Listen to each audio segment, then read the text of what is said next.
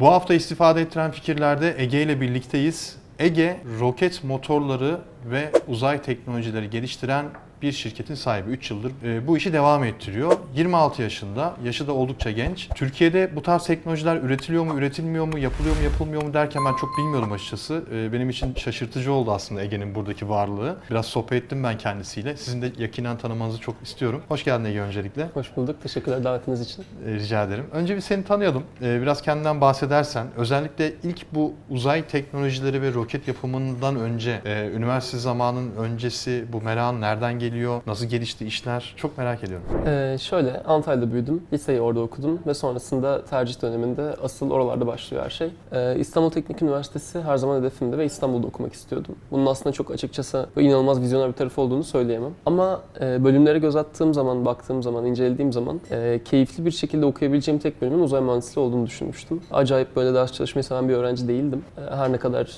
nispeten başarılı da olsam benim için asıl amaç üniversiteyi bitirebilmekte ve bunu sevmediğim bir bölümde yapabileceğimi çok düşünmüyordum açıkçası. Ee, uzay mühendisliğini bu yüzden tercih ettim. Sonrasında da zaten e, bu kararımdan oldukça memnun oldum. Uzay onun dışında her çocuğun ilgi alanıdır. Mutlaka herkesin hoşuna gider. Herkes merak eder. Benimki de bundan bir tık daha fazlaydı sadece. Biraz daha araştırmayı severdim bu konularda. Oyuncaklarım, genel olarak oyunlarım bu yöne doğru kayıyordu ister istemez. Aslında her şey üniversiteyi kazandığım zaman bu tarz proje ekiplerinin olduğunu öğrenmemle başladı. Bize eskiden şey derlerdi ya bu uzay mühendisliği. Bu bölümü hatırlıyorum üniversitede. Ya o bölüm okunmaz. Onu okuyup ne olacaksın? Tabii tabii ben de öyle. Ee, yani mezun olunca ne iş bulacaksın? Hani bir şey okusan atıyorum lojistik okusan mesela gidersin bir şirkette lojistik uzmanı çalışırsın değil mi? Yani uzay ne? Yani uzay yok ki. Yani Türkiye'de öyle bir e, meslek grubu yok. Tabii öyleydi. Yani benim hem dershanedeki hem okuldaki e, rehber, danışman hocalarımız. Aynı şekilde aileden de e, annem falan da çok açıkçası aman aman istemiyordu bu bölümü okumamı. Ne yapıyor mesela arkadaşların mezun olan seninle beraber tanıyor musun? Yani tabii. Tan tanıyorsan görüşüyor musun? Tabii ki görüşüyorum. Zaten çoğu burada Teknopark'ta. Roketsan burada, Tayi burada, işte Aselsan burada. E, bu tarz herhalde çalışıyor zaten arkadaşlarımın çoğu. Benim gibi girişimci olanlar da var. Farklı konularda girişimcilik yapanlar var. İşte yapay zeka olanlar var, veri etiketleme üzerine çalışanlar var. Ama direkt olarak mezun olup bizim gibi böyle e, direkt hani uzay mühendisliği sektörün kalbinde bir startup kuran birisi bir tanıdığım arkadaşım açıkçası yok. Yani bizim büyüklerimizin dediği gibi uzay mühendisliği okuyup da kebapçıda çalışan bir arkadaşın yok değil mi? Şimdi öyle Var bir şey mı? olmamasıyla birlikte üniversitenin tamamında tanıdığım arkadaşlarımı düşündüğüm zaman şu an hayatında en çok memnun olanlar bizim fakültedekiler. Hmm. Hani en saygın demeyeyim o kişiden kişiye değişir ama en maddi olarak onları tatmin eden işleri yapanlar, başlangıç maaşları en yüksek olanlar genellikle savunma sanayi ve uzay teknolojilerinde çalışan arkadaşlarımız. Peki şimdi roket motoru üretmek çok bana bir ekstrem bir iş gibi geliyor. Yani hani desen ki otomobil motoru yapacağım, bisiklet motoru yapacağım. E, bunlar kabul görülebilir. Sonuçta otomobil e, şeydir hani her yerde kullanılıyor ve Türkiye'de otomobil motoru üretimi yok diye biliyorum ben. Genelde Çin'den e, alıyoruz, yurt dışından alıyoruz. Yani özel, zaten şeyde de yok. Avrupa'nın çoğunda da yok. Yani çoğu firma da yapamıyor. Belli başlı üreticiler var. Koskoca Mercedes bile e, dizel, dizel arabalarını Ford ürettiriyor mesela motorunu. Yani motor üretmek acayip bir durum herhalde değil mi? Yani çok zor bir iş olsa gerek. Yani şimdi şöyle söyleyeyim. Açıkçası bizdeki durum biraz daha farklı oluyor. Şimdi ben dışarıdan bakan bir göz olarak söylesem bunu. Birisine ben bizim roket motorumuzu getirsem bir de ortalama bir işte Clio'nun motorunu getirsek. Clio'nun motoru çok daha karmaşık görünüyor. Gerçekten çok daha fazla e, en azından manufacturing kısmında yani üretim, metal, işte talaş imalat kısımlarında bayağı bir iş yapıyor. Roket motorları belirli farklı çeşitleri olmakla beraber çok basit indirgenebilen sistemler de oluyor. Yine en az bir onlar kadar karmaşık olan sıvı yakıtlı roket motorları da oluyor. Biz burada e, hibrit teknoloji kullanıyoruz. İkisinin ortasında bir yerdeyiz. İkisinin de avantajlarından yararlanmaya çalışıyoruz. Bu yeni nesil bir teknoloji. Ve burada aslına bakarsanız olay mekanik olarak son derece basit diyebilirim kıyasla. Ama olayın kimyasal boyutu, bunu sizin çok rahat bir şekilde deney ve gözlemlerle e, ilerletmek zorunda oluşunuz. Analizlerinizin her zaman çok verimli çalışamaması. Genel olarak bu sektörün problemlerinden biri budur. İşi oldukça zor bir hale getiriyor. Yani biz her zaman iterasyon yaparak gidiyoruz. Sürekli denemeler, testler yapmak durumundayız. Çünkü motorun içinde ne olduğunu tam olarak anlamak her zaman e, çok kolay olmayabiliyor. Şimdi, şimdi girişimci dediğimiz kişi aslında biraz da böyle dışarıdan aldığı desteklerle bir şeyler yapabilen insana deniyor genellikle.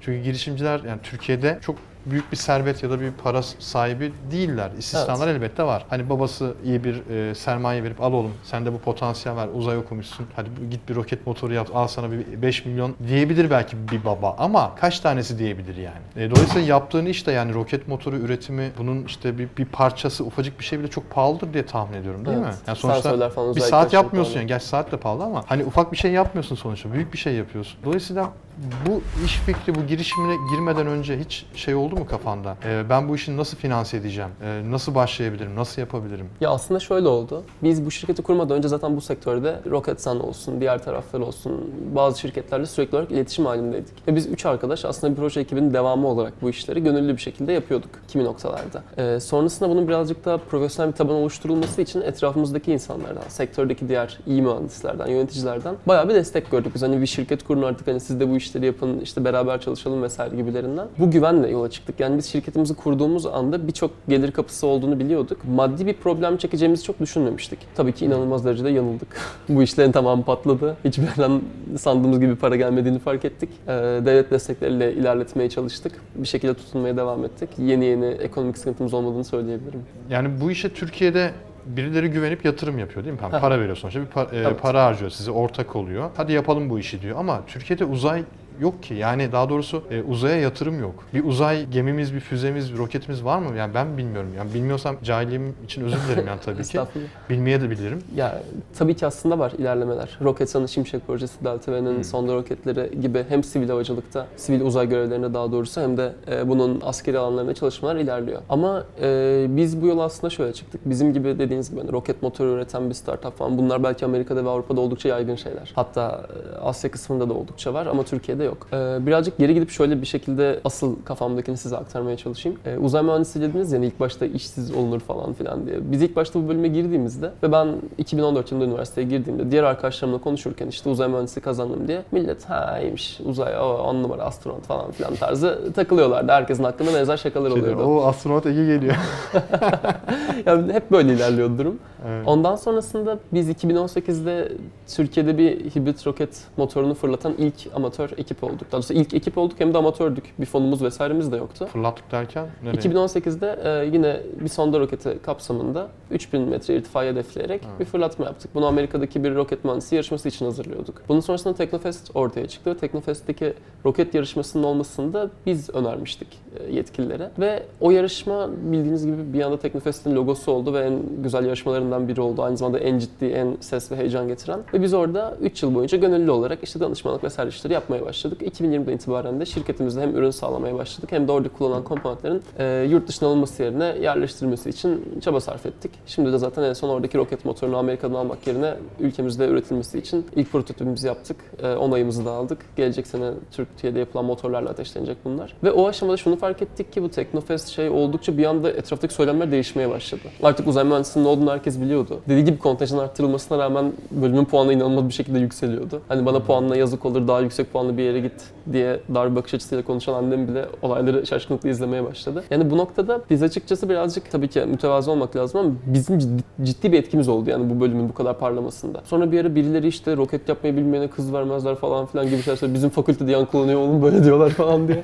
Eğleniyoruz gidiyoruz ve bir anda uzay mühendisliği hiç kimsenin dediğiniz şekillerde korku duyduğu, iş bulamayacağını düşündüğü bir yerken inanılmaz çabalanan bir bölüm oldu. İTÜ'de onun çok çok çok yüksek puanında olan bölümlerin önüne geçti. Ve biz bu şekilde bir fark yaratabildiğimizi düşündük ve aynı farkı burada da yaratabileceğimize inandık. Yine başladığımızda abi hani bunu proje ekibi falan okey hani sponsorlukla yapmak da şirket başka iş. Önce gidin işte Roketsan'da, Sage'de işte ne bileyim MK'de falan çalışın. Ki benim 5-6 yıl kaybedecek bir vaktim yok yani. 35-40'ımdan sonra ekonomik olarak herhangi bir şey düşünebilmek durumunda kalmak istemiyorum. Erken bir şekilde başarmak istiyorum hayattaki amaçlarımı. Bunlara kulak asmadık, başladık ve yine şu an tam olarak bu yargıya insanlara inandırdım diyemem ama iyi bir etki bıraktığımızı düşünüyorum. Çünkü eskiden bana bölümü soran insanlar şimdi Abi bizde böyle startup ben de işte şunu yapıyorum, roket yapıyorum abi işte bu enerjik malzemeler nereden bulunuyor falan çok değişik beklentinizin çok üzerinde kalitede sorular alıyorum. Böyle ilerliyor şu an. Yani kaybedecek vaktim yok dedin. Çok güzel bir sö- söylem bu. Çünkü şimdi 26 yaşındasın. Hani 4 yıl önce mezun olduğunu varsaysak değil mi? Aşağı yukarı 4 Ee, yıl oldu mu? 2020'de mezun oldum. 4 yıldan biraz uzun sürdü Ha, okul. 3 yıl. Tamam 3 yıl önce mezun olmuşsun. Aha. 3 yıl önce zaten Novart'ı kurmuşsun firmanı. Evet, mezun olmadan bir ay önce. Aynen. Novart Uzaylı değil mi ismi? Evet, Novart Tamam. Uzay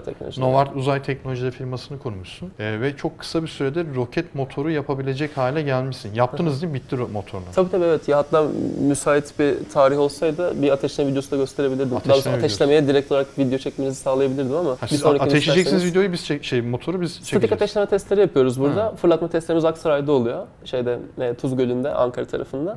Ama burada işte ölçümlerini, testlerini yaptığımız, problemleri gördüğümüz statik ateşleme tesisimiz var. Yani e, videosu o varsa da olabilir. Yani Onları insanlar yollarım görebilir size tabii zaten. ki. Video Tabii. içerisinde görür. Yani şey peki ateşleme dedin yani bir kapalı bir yerde ateşlemiyorsunuz değil mi? Tam olarak bu arkadaki dekorda olsa bunun gibi bir konteyner var. Onun Aha. içerisinde bir itki test standı var ve onun üzerinde gücü, basıncı, işte sıcaklığı ölçen sensörlerle sistemi biz sabitleyip e, uçuşunu simüle edecek şekilde ateşliyoruz. Ha, yukarı doğru gidiyor sonuçta. Yok yukarı doğru gitmiyor. Sabit duruyor. Statik tamamen duruyor olduğu yerde. Ha. Ne kadar ittiğini ölçüyoruz ve ne kadar yukarıya gideceğini de o şekilde zaten hesaplamış oluyoruz. Sonra da uçuş testi yapıyoruz. Yani burada zaten havaalanı var yanımızda. Hani yukarıya doğru bir şey atmak söz konusu olamaz. Uçak. Erken kapatırlar öyle bir şey olursa. E peki çok tehlikeli bir iş değil mi ya baktığın zaman? Ya şimdi şöyle yüksek risk sınıfında zaten bu İSG raporlarına göre vesaire de. Roket motoru patlar yani. Ne kadar iyi yaparsanız yapın öngöremediğiniz şeyler hiç? olabiliyor. Patladı. Ne, ne yaptınız? Şimdi şöyle zaten hani genç bir ekibiz. İnsanlar o yüzden de birazcık başlarda çekiniyorlardı ama iyi öngörebiliyoruz problemleri. Çünkü hem Amerika'daki yarışmalarda hem öğrencilik yıllarımızda çok fazla şey tecrübe ettik. Tabii ki her zaman emin konuşmak güzel bir şey değil ama olabildiğince güvenlik önlemlerini alıyoruz. Mesela motor e, gereğinden fazla bir basınca ulaşıp patlarsa etrafa şarapnel falan sıçraması falan bunlar kötü Sorun. şeyler olur. Etrafta basınçlı tanklar var. Bir ton elektronik malzeme var. E, bu noktada biz bazı önlemler alıyoruz. İlk elektronik önlemler, sonraki işte relief valve gibi basıncı kendi kendine tahliye eden ama çok yüksek debisi olmayan sistemler. Sonuncusunda da roket motorunun belirli bir yerde hani bunu bir burst disk gibi düşünebilir mühendis arkadaşlarım. Kontrollü bir şekilde patlatıp belirli bir yöne doğru e, akışı yönlendirdiğimiz bir sistem geliştirdik. Olası bir overpressurizing durumunda yani aşırı basınçlanmada her tarafa saçılan bir bomba efekti yerine nozülü fırlatıyoruz. Hmm. Daha önceden zaten alanımız güvenli. Zaten Teknopark'ın bize sağladığı bir alan. O şekilde kazaların önüne geçebilmiş oluyoruz. Ama pat, yani şöyle bizde patladı diyor. Patladı diyoruz. Yani normalde bu motor patlardı. Bizim güvenlik önlemimiz var. Ama bu bir şeylerin ters gitmediği anlamına gelmiyor yani. Bilinçli yapılan bir şey yani aslında. Evet. Peki bu SpaceX'in geliştirdiği bir tane roket var ya hani Hı kalkıyor sonra geri iniyor Evet, mesela. Falcon o 9. motorla alakalı bir şey değil mi o Falconlar? Motorla alakalı bir olay. Onlarda da 9 tane sıvı yakıt roket motorunun birleşik çalıştığı gerçekten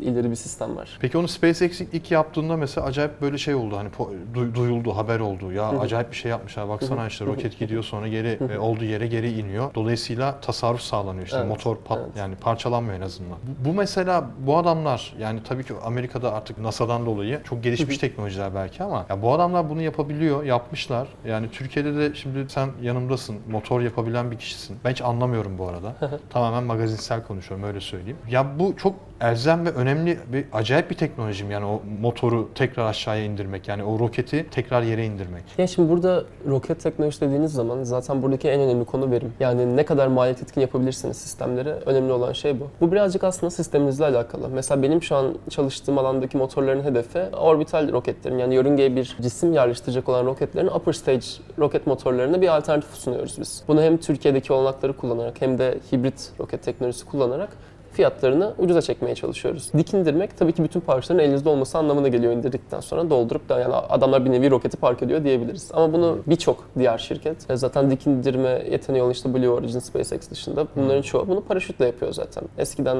NASA da parçalarını paraşütle kurtarıyordu. Biz de bu yöntemi kullanıyoruz. Bu birazcık durumlara bağlı. Yakıtınızın fiyatına bağlı, bunu ne kadar yükseğe çıkarıp stage'lerinize ayırdığınıza bağlı. Sonuçta çok yukarı git yani buradan atmosfere kadar gidiyor olsa onu bir tekrar aşağı indirseniz bu sefer aşağı inerken harcadığınız yakıtı da yukarı çıkarmanız anlamına geliyor bu. Yani. Yani biz bunu olabilecek en ucuz şekilde yapmaya çalışıyoruz zaten. Biz kendi roket motorlarımızda böyle bir yola girmeyi açıkçası yakın zamanda değil hatta uzak vadede düşünmüyorum. Çünkü paraşüt her türlü daha verimli, daha rahat çalışıyor ve bir ARGE maliyeti daha düşük. Yani zaten benim çalıştığım konu da bu. Hibrit roket teknolojileri operasyon maliyetlerinin düşük olması hem de ARGE maliyetlerinin düşük olması sebebiyle ön plana çıkıyor. Peki e, yani Türkiye'de şimdi uzaya çok uzak bir ülke sonuçta. Yani biz teknolojimiz hani yok diyeceğim diyemiyorum. Var ya işte yapıyorsunuz.